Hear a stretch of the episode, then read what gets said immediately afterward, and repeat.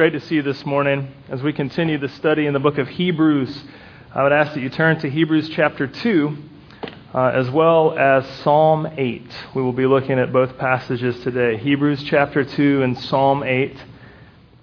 And let me pray as we uh, begin our time in God's Word this morning. Father God in heaven, thank you. God, for who you are and what you've done for us. God, that you are a Father who is rich in mercy, abounding in steadfast love. God, you are mighty and worthy to be praised, and I thank you that you have gathered us here this morning as your people uh, to worship you. Lord, as we continue in our time together, as we open your scriptures, I ask that by your Holy Spirit you would uh, give us understanding of your word, uh, open our hearts to receive the gospel of Jesus who saves us. God, I pray that we would walk away changed, reflecting uh, the image of Christ and, and reflecting your glory uh, to one another and to a dying world. God, I pray that these things happen for your glory and our joy, and that the gospel of Jesus would indeed go forth. We thank you in Christ's good and holy name. Amen.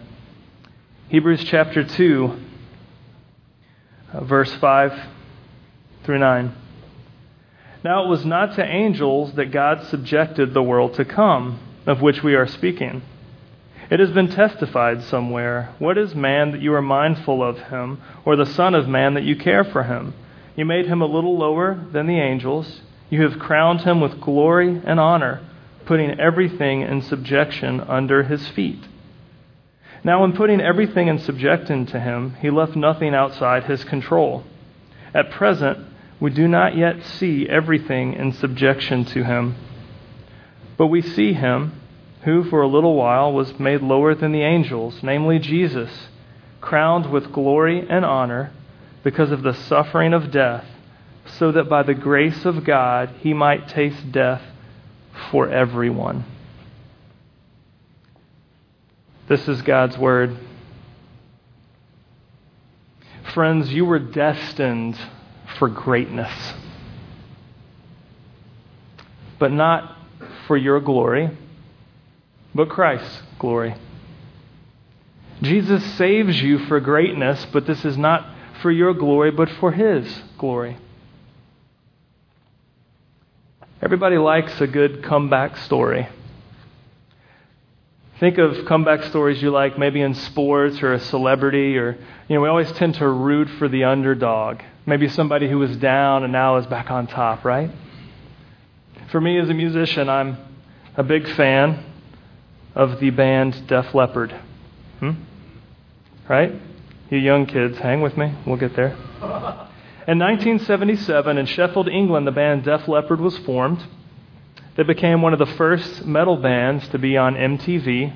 Again, you young kids, ask me later what MTV is. I don't even know anymore. In 1983, Def Leppard's single Photograph uh, was one of their famous hits that pushed them to stardom, supplanting Michael Jackson's Beat It as the most requested video for a few weeks on MTV. In 1984, the band's drummer, Rick Allen, was in a car accident. He was driving recklessly, didn't have his seatbelt properly attached, and this car accident caused him to lose his left arm. In the hospital, they tried to surgically reattach his arm, but it became infected and had to be permanently removed. In the weeks following the accident, Allen, the drummer, was uh, depressed. Having tasted uh, fame and fortune and a thriving career as a musician that was just beginning, he was depressed, thinking he would never play drums again. He thought his career was over. One day, the band's frontman and singer came to visit him and encouraged him and said, Look, the band's still here. We're still with you. We're waiting for you to get better so you can get back to work. After some time, a custom drum set was built for Allen, though, with one arm missing, to still be able to play drums using his feet and modern technology and the other arm that he had. And he returned to the tour with the band and when he was introduced on the stage, received a standing ovation even before the music began. Their next album sold over 20 million copies worldwide, including their hit single Pour Some Sugar on Me. And 30 years after the accident, Rick Allen is still the drummer for Def Leppard. In fact, I just saw this weekend where Def Leppard performed that awesome song Photograph with Taylor Swift. Huh? Legit. See, this comeback story is a great example for our spiritual life. See, we are reckless and headed for destruction, like, like in a car going at high speeds without a seatbelt, being foolish and reckless. That is our life. We are headed for destruction, our own doom by our own hand. But see, often what happens is we encounter Jesus and he saves us, right? We feel rescued by Christ, forgiven uh, by sin. I mean, maybe we are uh, heading for disaster, or maybe we have already had a wreck, and then Jesus saves us. And often that salvation makes us sit on the sidelines and say, you know what? I was injured by my reckless living, but Jesus saved me, so I'm just going to sit here for a while. Or, or, or, maybe we say, hey, you know what? I, that was so hard. My life was so bad, and I made so many mistakes. I'll never get over it. I'm just going to continue to sit this one out, fellas. Like, I know that Jesus saved me, but I don't want to get back in the game. It would be like Rick Allen saying, look, man, this stinks. I mean, I lost my arm, but forget it. I never, I'm never going to play drums again. And that's how you and I are in our spiritual life. And see, the fact of the matter is, is that Christ not only saves us, he restores us. We often forget that part of the gospel is not just salvation from sin and from death, but actually part of the gospel is Jesus restoring us to how we should be and who we should be. Restoring us from why we were created. I mean, taking us from destruction and brokenness and putting us back in the game. See, the grace of God is not only our salvation in the next life, but the grace of God is restoration in the current life as well. See, the writer of Hebrews addresses this Throughout the, the first chapter and into the second chapter, the writer of Hebrews is showing us the supremacy of Christ over all creation, that Jesus is the true and better prophet of God, the true and better messenger of God with, with, with the message of the gospel, and that, that Jesus is the uh, true and better priest who stands in the gap between a broken humanity and a holy, sovereign God, uh, and, and that Jesus indeed is the one who not only saves God's wayward people, but He restores them. And friends, for all of us in this room, if you are not a Christian and you have no idea what the gospel is, is my hope and prayer for you today that you would see the beauty of Christ as your Savior. And for all of us, if you are a Christian as well, I want us to see the beauty of Christ as our restorer. Because often I think, in Christian circles particularly, we think that Jesus just saves us so we can sit on the curb and wait for the bus to come pick us up and take us to heaven. All the while, Christ is bringing restoration for us to get up and get back in the game, right? So that we could live for His glory and His purposes here and now and into eternity. It is God's intention for us, our created purpose of why we were even made was to walk with Him in worship and reflecting His glory. So I want us to look at what the writer of Hebrews says here. In chapter 2, as he uh, continues saying how the, the supremacy of Christ is, is over everything, that Jesus is over all creation, and that his message is the true and better gospel, and we tend to drift because of sin, and because of idols, and because of weariness, and because of brokenness, he calls us back to see the glory uh, of Christ and how he saves us and restores us. And I want to look at it this way he, he brings in Psalm 8. And so, a couple things I want us to take away today is for us to know that we were created to reflect God's glory, but our brokenness disrupts our created purpose. But in Christ, we are rescued and restored. So, first, look at this. We are created to reflect God's glory. In Hebrews 2, verse 6, the writer uh, quotes Psalm 8 and verse 6, 7, and 8. So I want us to turn to Psalm 8. Because anytime a New Testament author quotes the Old, the Old Testament, they're not just quoting like one catchphrase. Like often you think, like, you know, row, row, row your boat. It's not really about that. It's also about gently down the stream. Merrily, merrily, merrily, merrily, life is but a dream, right? In the same way, when a New Testament writer would quote a line from Psalm 8, for, for the original hearers of this word, they would, they would, it would bring them back to all of Psalm 8. So, for us to understand that the writer in, in chapter 2 is saying, look, uh, he's, he's dropping a couple lines from Psalm 8, we need to read all of Psalm 8. You're with me? You are. Are you there? Great. Here we go. It's on the screen, I think. There you go. Psalm chapter 8 says, O Lord, our Lord, how majestic is your name in all the earth. You have set your glory above the heavens. Out of the mouth of babes and infants you have established strength because of your foes to still the enemy and the avenger. When I look at your heavens, the work of your fingers, the moon and the stars with which you have set in place, what is man that you are mindful of him, and the Son of Man that you care for him? Yet you have made him a little lower than the heavenly beings and crowned him with glory and honor. You have given him dominion over the works of your hands. You have put all things under his feet all sheep and oxen, and also the beasts of the field, the birds of the heavens, the fish of the sea, whatever passes along the paths of the seas. O Lord, our Lord, how majestic is your name in all the earth. We were created to reflect God's glory.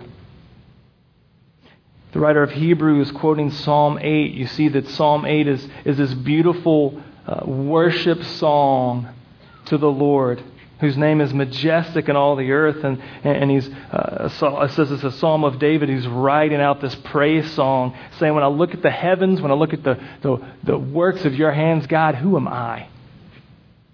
See, as created beings, we were created to worship the Lord. We forget that. We think we were created to make some money, to have a little fun, to hook up with somebody. Our created purpose was to worship the Lord. And when we get a good glimpse of who God is, it puts us in our place. O Lord, our Lord, how majestic is your name in all the earth. And, and who am I as a man, as a person, that you would be mindful of me? You see, the imagery in Psalm 8 tells of the story of why we were created. We were created to reflect God's glory. Because glory is worship. We know that in Scripture, glory is the character of God. And when the, when the glory of God comes down upon His people, it is God showing His character. And that as humans, we are, we are to glorify God, which means to, to reflect God's good and holy character. And this is what the psalmist does in Psalm 8. But look what he says here. He says, Who am I as a man that you would be mindful of me? Psalm 8, verse 5 You have made him a little lower than the heavenly beings and crowned him with glory and honor. This is a passage of Scripture that has a couple different understandings. In its original context in Psalm 8, it is David pouring out a love song to the Lord, saying, You are beautiful and wonderful, and who is mankind that you would be mindful of us? As, as mankind, you have put glory and honor uh, on us, which means we are created to reflect your goodness, God. And there's a few ways that we do that. There's a few ways we reflect the glory of God. The reason we were created to reflect His glory, we do that in a couple ways. One, in dominion and work. Secondly, in our relationships. If you turn back to Genesis, the first chapter of the Bible, Genesis 1 26 and 28, we see that God creates everything out of nothing and then God said, Let us make man in our own image, after our likeness, and let them have dominion over the fish of the sea, and over the birds of the heavens, and over the livestock, and over all the earth, and over every creeping thing that creeps on the earth. So God created man in his own image. In the image of God, he created him. Male and female, he created them. And God blessed them. And God said to them, Be fruitful and multiply, and fill the earth and subdue it, and have dominion over the fish of the sea, over the birds of the heavens, and over every living thing that moves on the earth. Right at the beginning of the Bible, I mean, the, the first thing we see is God creating everything out of nothing. He creates the first man, the first woman, and says, uh, I'm creating man in my image. Male and female, I'm creating them to reflect my image, to reflect my glory, in essence, to glorify me. Here's how they do that dominion and relationships. Dominion means to work. Work is not a curse. Work is not a result of the fall. Work was before sin entered the world. Right at the beginning, God was creating male and female to glorify Him, and one way to do that is to uh, have dominion over the earth says over livestock, over the birds of the heaven, fish of the sea, everything that creeps on the earth. It says, Be fruitful, multiply, fill the earth, subdue it, have dominion over it. This is not a, a, subjugation thing. This is not an abuse kind of thing. In fact, we see that happens because of sin, because of the fall. But God's created order was that man and woman, in his image, would have dominion over the earth. That's the way we reflect God's glory. Secondly, another way relationships. Being created in the image of God, male and female, he created them. And God blessed them. And then he said, Be fruitful and multiply.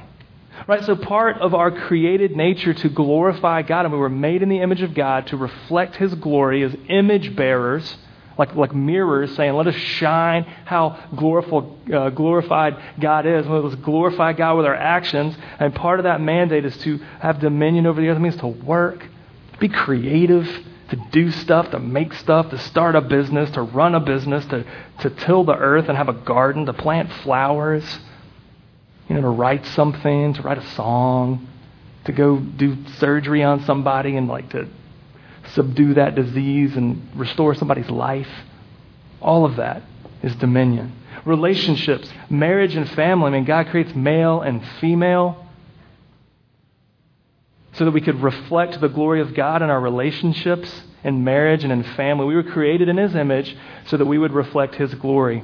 And we see that Genesis tells us that. We get back to Psalm 8. Psalm 8 tells us that as the, as the psalmist is saying, O Lord, how majestic is your name in all the earth. And just familiar language all throughout Psalm 8 that should resonate with you, Genesis 1. Because first and foremost, we were created in the image of God to glorify Him. But secondly, we got to see this part our brokenness disrupts our created purpose. Right?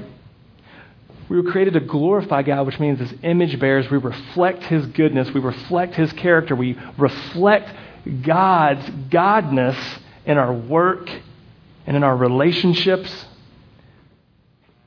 But our brokenness disrupts our created purpose. When you get to Genesis chapter 3, you see that sin and rebellion enters the world. And the rest of the Bible is just one disaster after another and God's intervention rescuing his wayward people. See, what happens in our brokenness is we fail. We either fail to reflect God's godness and our dominion and our relationships, or we reflect some other something in our dominion and relationships, right? There's a couple different ways this happens. In our d- dominion, I mean, God has given us charge to work and to, to have dominion over the earth and over animals. But one way in our brokenness that that is disrupted is we abuse it. And rather than having influence and creativity, we, we have power struggles and we want to hold people down rather than lift them up. And we want to rule over a corporation rather than take the gospel there. We want to outdo one another and make a lot more money than the other guy so we can feel better about ourselves. All the while, that is not why we were created. We were created to have dominion in certain realms so that we could reflect God's godness. In our relationships, brokenness can look this way. Sometimes, rather than for uh, a man and woman to reflect God's godness to each other, you can have uh, men being overly dominating and chauvinistic. That's brokenness or men being just overly passive and just disengaged, that's brokenness. Women, too, I suppose. I don't know. I'm not one. I am a guy, so I can speak to that. And if you think, well, yeah, I see brokenness, I can't find a girl that I like, well, then you have something wrong with you. You're broken. Right? If you don't think you're broken, get married, not so that you can have some person to say that girl's broken, but rather you get married to somebody, you're going to see your brokenness. Right, fellas? I mean, if you're married, you get married and dudes, you will find how broken you are when you marry a woman. Have kids.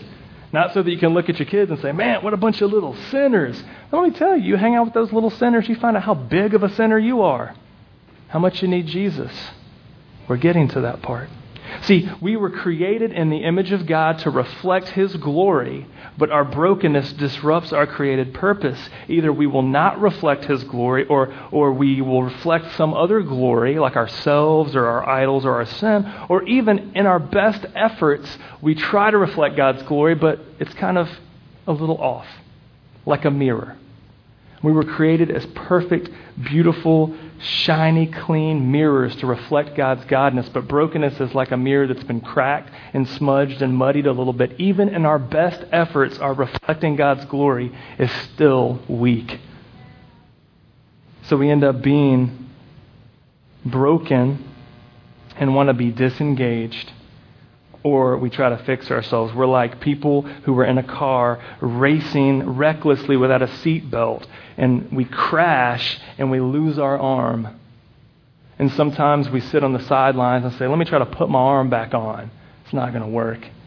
Or sometimes we'll sit and say, I'm so broken and worthless, forget it. I give up. I'm going to be passive. So, what does brokenness look like in your life? What does brokenness look like in your work? Are you a workaholic, power hungry, money hungry? Are you totally passive? You don't even want to work? What does brokenness look like in your relationships? Are you a domineering, angry person that uses people? Or are you passive and say, nobody's good enough to be with me because I'm just so all that that you can't even get along with people? Here's the good news, friends. All of us were, were created for the purpose to reflect God's glory. Likewise, all of us experience brokenness to different degrees.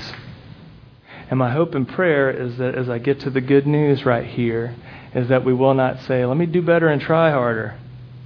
I want us all to have an honest look at how beautiful God is and what a mess we are, and together say, I'm so thankful that Jesus saves us and restores us.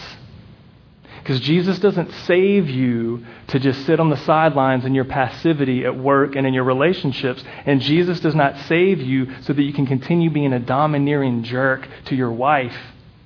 Jesus saves you so that he can restore you, so that you can better reflect his godness to your spouse, to your family, to others in this church, to the community where you live, to the place that you work, and the coworkers that you work with. So check this out. Let's get back to the Bible. We've seen in Genesis our created purpose. We see how the psalmist echoes this in his beautiful song, Oh Lord, how, oh Lord, how majestic is your name. You have set your glory above the heavens, God. Who is mankind that you would be mindful of us? And you have put glory and honor on man's head. Right? You're following the train of thought. God, you, your glory is up here, and you created us. We're down here, but you put glory and honor on us. And you know what happens? We blow it because we're broken. Look how Jesus fulfills this beautiful psalm in Psalm 8. Back in Hebrews chapter 2, verse 5. Now, it was not said to angels that God subjected the world to come, of which we are speaking. It has been testified somewhere. I love it. It's been testified somewhere. Psalm 8. It's been testified in Psalm 8 What is man that you are mindful of him, or the Son of Man that you care for him? You made him a little while lower than the angels. You have crowned him with glory and honor, putting everything in subjection under his feet. Now, in putting everything in subjection to him, he left nothing outside his control. So, what happens is the author of Hebrews is taking this beautiful idea that in Scripture we are created to glorify God, and that, and that the psalmist even says it in Psalm 8 that we are created to glorify God, and you give us glory and honor so we could glorify you, uh, but the understanding that we are broken and need restoration. And so he takes Psalm 8 and says, This is how Jesus fulfills our created purpose on our behalf. This is the beauty of Scripture. It's why you need the Old Testament and the New Testament, is because we see that Christ takes our created purpose and fulfills it to a T on our behalf. I love that he, he just says, I mean, this is where the Son of Man in Psalm 8, it, it can be a phrase that just means mankind. Right? Like if you're like a, a, Hebrew guy in David's kingdom walking around saying, hey, I'm a son of man, it means I'm just a guy, I'm a dude, I'm a son of man. Right? But when Jesus sets foot on the scene in the first century, a few hundred years after David, a few hundred years after Psalm 8 was written, Jesus sets foot on the scene and starts using the Son of Man as his title, like the perfect Son of Man, Son of God, living the life that every man and woman should live but can't. And in so doing, saying, I am setting foot into created order to not only rescue and save, but to restore it. I'm going to restore all that's broken. And this is what's be- beautiful about it. So the psalmist is quoted in Hebrews 2, and then in verse 8 it says, Now in putting everything in subjection to him, he left nothing outside his control. Do you understand that nothing is outside of Jesus' control? Nothing. Your job, your health, your marriage, your family, your shoelace. I mean, everything is subject to Christ. That's how powerful Jesus is. He, he not only saves, but he's restoring everything. He doesn't just come down and say, Oh man, you got a cough, let me give you some cough syrup. He doesn't come down and say, Oh, you need, you need to get picked up, let me just pick you up. But he just says, Look, I'm going to restore everything that's broken creation, relationships, the dominion that you were just blowing to pieces. I'm going to restore that. You know, your marriage that's you're blowing it, I'm going to restore your marriage. Your family, when you're like domineering over your children or just totally neglecting them, I'm going to restore that. Christ reorients us to our created purpose as glory reflectors of God. I mean, when Jesus set foot on the earth, he comes in not only teaching and preaching the good news, but displaying this good news. And that's why every miracle Jesus did was not just like, oh, there's a hungry guy. I feel sorry for him. Let me give him a sandwich. He doesn't do that. Every time Jesus feeds somebody, it's to say, look, you feast on me, you will never starve again. You think this bread will save you and keep you alive? It won't. Feast on me. I have, I have true eternal life. When he feeds thousands of people, it's not only to show that he can take a couple loaves and a couple fish and feed thousands of people. That's a miracle in itself. He's saying, I'm Lord over this bread, this wheat, these fish. Boom. But also that he is showing his godness in compassion and grace and sustenance, just saying, I will take care of my people. When he heals lame, blind, and deaf people, it was not only to show compassion on an individual, but to make a statement about his kingdom that he is restoring all sickness, all lameness, deafness, blindness, physically and spiritually. So that if you are spiritually speaking in a car wreck and you lose your arm, spiritually speaking, you're not just going to sit on the side and say, I give up on being a Christian. I give up on loving my wife. I give up on working hard and reflecting God's glory in the job He's given me on this earth. I give up. And Jesus says, No. Coming to heal the lame and the deaf and the blind. I give up, Jesus, because I don't feel like I hear you anymore. And Jesus is saying, I heal the, de- I heal the deaf.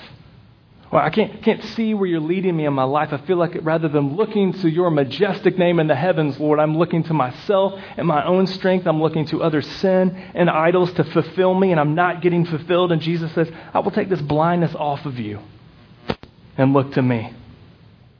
When Jesus lives the perfect life on our behalf, fulfilling not only the Son of Man, but the Son of Man expectations from Psalm 8, crowned with glory and honor, and not blowing it in brokenness, but rather fulfilling it in righteousness. He lives the death we should have died. I mean, lives the life we should have lived and dies the death we should have died as our substitute on a cross. He comes back from the grave, resurrected as a foreshadowing of what's to come for you and I.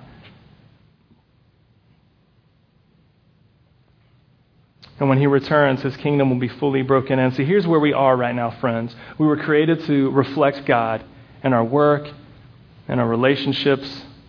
Brokenness affects everything. We blow it. Psalm 8 says, Hey, God's up here. He's mindful of man. He gives man glory and honor to steward. And, and man says, I'm going to blow it. Rather than reflect your glory and honor, I'm just going to blow it on myself and my work and my relationships, whatever. And then in Christ, we are both rescued and restored because Jesus comes in not only to save us from the mess we're in, but to restore us back to how we should be while we were created in the first place. But here's the catch, my friends. Because if you're like me, you're sitting here saying, Look, man, I believe Jesus. I read my Bible every day. I follow him every day. My marriage is still hard. You know, my kids don't listen to me, man. Work's a nightmare right now. Nobody in the community respects me. Nobody in the community likes me. Seems like everything I touch breaks. I can't manage my money the way I want to. I can't build friendships the way I'd hoped. I'm not a likable person. I'm not wise with money. I'm not skilled in my labor. I mean, I should be further in my career than this. Maybe you were thinking all of those things. Hey, man, I'm 35. I listen to Def Leppard. I have a, a midlife crisis pending. You want to see my new tattoo? Come on. Serious. We're all there. We're all broken. But here's the beauty of the gospel as we look to Christ as our rescuer and restorer. And here is the toughest thing in the world, I think, for us as believers in the gospel is his kingdom is here, but it's not all the way here yet. So we, we find ourselves frustrated saying, well, he saved me and he's going to restore me, but why, why am I not restored yet? Why do I still struggle with this sin? I mean, why do I still have language the way that, I mean, I talk like a 14 year old, man. I've been a believer for, I'm talking about myself. I've been a believer for 25 years, man. And when I get mad, you should hear the things I say. Really, Jeremy? Should be further along than that. It's a little confession. I was raised on the streets, y'all. But here's the beauty is that in Christ we are rescued and restored. His kingdom is beginning, it's not all the way here yet. We have something to look forward to. So imagine being Rick Allen, the drummer of Def Leppard, and you lose your arm, and you can say, Man, I'm just going to give up. Or you can say, No, I'm going to try to fix it myself, and that doesn't work. Or you can say, You know what? I was created to be a drummer in the best rock band ever. And we're going to do a song with Taylor Swift. And you know, I don't know if Rick Allen is a Christian or not, but I can tell you this. When Jesus comes in his full kingdom, he'll have both arms again, and he'll be an amazing drummer.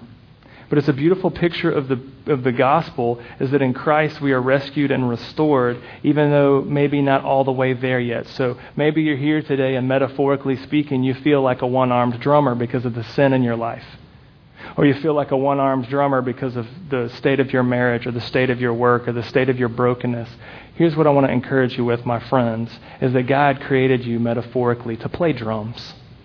Okay? If you're missing an arm, don't sit on the curb and cry about it and said, Well, Jesus saved me. I'll just wait on the bus to heaven to get here. No, no, no, no, no.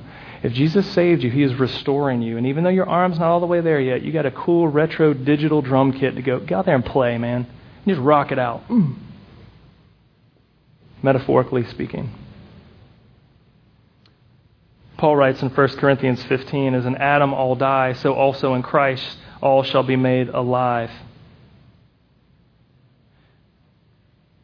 In 1 Corinthians 13:12, for now we see in a mirror dimly, but then face to face. Now I know in part, then I shall be known fully, even as I have been fully known. There's this understanding in the gospel that we see some of it now, but not all of it. We are partially restored now, but not fully restored. Back to Hebrews. We're all over the Bible today. Genesis, Psalm, Hebrews. It's all God's Word, so let's just swim in it. Amen.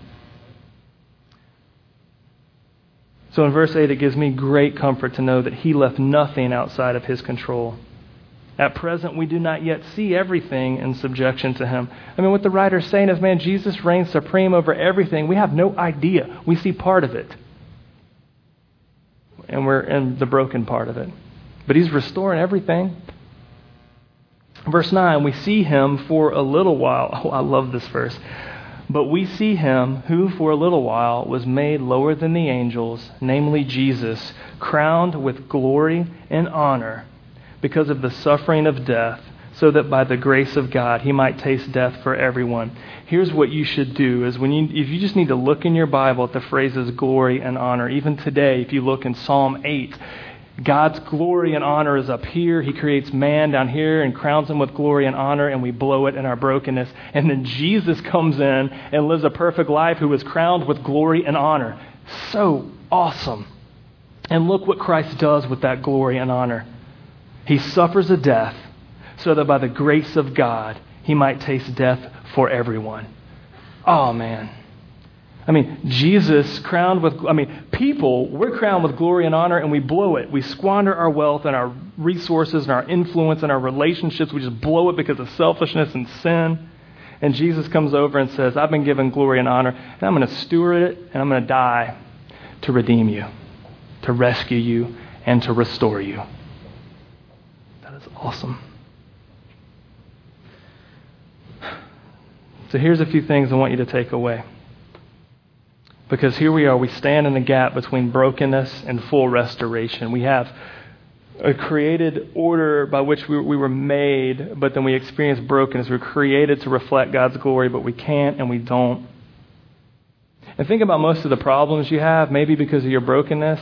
Most of the conflict you have, maybe due to somebody else's brokenness. At the end of the day, it's all brokenness. A person hurt my feelings. They're broken. Well, they shouldn't have done that. Well, why not? You're broken too, right? So we feel the brokenness and the tension. And then over here we have Christ's full restoration, his kingdom where everything's perfect and everybody has both arms and we're rocking out on the drums. No sin, no idols, no tears, no hurt, no pain. But in the meantime, we stand in the middle. And just as Scripture says, that as Christ was crowned with glory and honor because of the suffering of death, so that by the grace of God he might test, taste death for everyone. You see, that Christ did what he did by the grace of God. We are saved and redeemed and rescued and restored because of the grace of God. But that grace is something that Christ stewards not only for that one action, but he gives it to us every day and for eternity. So we have grace between two worlds, a broken one and a fully restored one. In the meantime, we steward grace because Christ has given it to us. So here's what I want to charge you with a few things to think about, a few points of application. I mean, if we are truly created to reflect God's glory, but we're all truly broken and don't reflect God's glory, and we look to Christ for both salvation and restoration, here's what I want to ask you to do. I want you to take an assessment of your heart. I've been doing this all week. I've never experienced so much brokenness as I have in the past month. Everything that's ever gone wrong for anybody in my life has, has happened this month. Experienced death in the family, financial hardships, sickness, not me personally, but just around me, like technology just has not cooperated this week, and I just like have been cursing technology all week. And my sweet wife is like, it's an illustration of brokenness. I'm like, stop it! That was an illustration of brokenness. You're right. Oh. I need to tweet that, you know? So here's what I want to encourage you to do is take a full assessment of just of just where you are. Seeing how you have been created to glorify God. And search the scriptures and just see that in Genesis and the Psalms. And then take an honest assessment of your brokenness. It's okay to take an honest assessment of your brokenness. I don't, I don't want us to come in here and say, I'm not broken. I'm just fine. No, man, I want to come in here every week and say, I'm a wreck. Somebody point me to Jesus, please. I want you to say that too. We just link arms, sing some songs, open the Word, and we will look at Jesus together, right? It's the kind of church I want to be a part of. So I want us to have an honest assessment of our brokenness. Look at your relationships. If you're married, husbands, talk to your wives today. And better yet, husbands, listen to your wives today. Invite your wives to speak into your marriage today. We've been in process of this this weekend, my wife and I. It's been fantastic. Because the Lord is good, man. He's sending all kind of grace down, and we're just like, this is beautiful. So, husbands, invite your wives to speak into your marriage today and listen well with all grace. See how you were created to be as a man and a woman, to reflect the glory of God in your relationships together in your family. And then even in your workplace, when you go to work tomorrow, take an assessment of where your heart is. You're not there just to make money. It is God's provision for you. Praise God that you have a job and He's given you money to steward for the betterment of your family and the kingdom. But He's given you people there to take the grace of the gospel to. So just keep your finger on that pulse for a little bit another application There's no order to this, but I'm almost done. Give grace. Give grace in the brokenness. What I mean by that is this give grace to yourself. I mean, if you blew it with your wife today, give yourself grace. If you blew it with your children, give yourself grace. If your children blew it or your spouse blew it to you, give that person grace. If your boss blew it, give them grace. Give me grace. Give each other grace right? Look to Christ together. We do this through scriptures. So I encourage you to read the scriptures. And like we're in Hebrews and we're seeing how all the scripture is pointing to Jesus. Hopefully you see that today. You see Genesis chapter 1. We were created to worship, but we blow it. We see Psalm 8, and where God's up here, crowned with glory and honor, gives us glory and honor, we blow it. Jesus comes, fulfills the created purpose of glory and honor, heaven, earth, meet, reflect, boom, gives it to us, rescue, restoration. So spend time in the Word, spend time in worship, personally, missional communities, with friends, family. Download some good podcasts. Man, I, you know, there's some great pastors and preachers out there. Man, download those dudes. Let them feed your soul while you run or drive or whatever you do.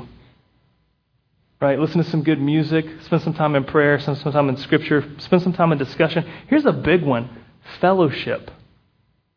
Fellowship is communal participation. If we do this together, we'll have the opportunity to see God's grace at work in you, and you can see God's grace at work in me. And we could steward a little grace back and forth, right? One more thing, and I'm done. Here's something cool. A lot of cool things.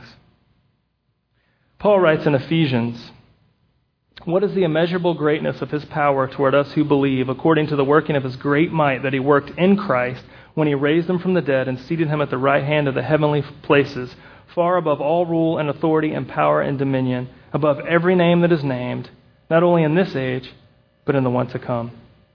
He put all things under his feet. That should sound familiar, right? It's in Psalm 8, it's in Hebrew, Hebrews. He put all things under his feet and gave him his head over all things to the church, to his body, the fullness of him who fills all in all. So hopefully the good news you're hearing today is we were created to reflect God's glory, but we blow it. We experience brokenness in our relationships, in our work, in every area of life. But in Christ we are rescued and restored. And the Christ who stewards grace on our behalf not only saves us for the next world, but gives us grace in the present. Because all things are under his feet. And as the head of the church, he has given us that grace to steward to one another and to a dying world. We're going to have a time of response in a minute, and I want to ask you guys to think about this. First and foremost, if you are not a Christian, it is my hope and prayer that you would see Christ as your rescuer and the one who will restore you not only in this world but the next. And restoration is partial now, but is secure eternally in the world to come. If you want to talk about that, grab me and let's talk. If you're here today and you are a Christian, I think we need some good repentance, especially in the regards of being rescued but neglecting the restoration part of the gospel. Saying like, well, I'm saved, so by grace, I'm saved so I can talk this way and cheat people and abuse my wife and neglect my kids and go steal money. I'm saved by grace, man. Then you don't get the gospel. So I think we all need to repent of neglecting the fact that Christ not only saves us, but he restores us. And we steward the grace in that restoration. In the end, we want to all believe the gospel. Belief is ongoing relational trust in the person and work of Jesus on our behalf. So it's my hope and prayer that that's the case. Pontificated a bit. I love you guys. So thanks for listening. Let's pray. Father God in heaven, thank you for your goodness. Uh, God, I pray uh, that you would be doing work in our hearts and minds and our marriages and families, God. Uh, that we would have an honest assessment of who we are as broken people. God, we know apart from you, we are all broken. In Jesus, that brokenness looks different in each of our lives, perhaps, but we are all broken nonetheless. But God, I thank you that by the grace of God, you send your son Jesus, who lived a perfect life on our behalf, who, who stewards the glory and honor from heaven to earth and stewards it perfectly. God, your glory and honor is in heaven. You give it to us and we blow it. But thank you that Jesus, on our behalf, lived the perfect life died a death as our substitute, rose again, promises that restoration, that resurrection to us, and the res- restoration of all things, and in the meantime gives that grace to his people in the church. So, God, I pray that as recipients of grace, we would be good stewards of grace. God, that by your Holy Spirit, you would convict us of sin where we need to repent, that you would give us grace to listen well to those who are in need, to confess well of our own need. And God, that you would give us grace and strength to love one another well and restore the reflecting power of the image that you've created us to be, to reflect your glory back to you in worship, to reflect your glory to one another in the church and to reflect your glory to a lost and dying world. God, I ask you to do these things for your glory and for our joy, and that the gospel would go forth in Christ's name. Amen.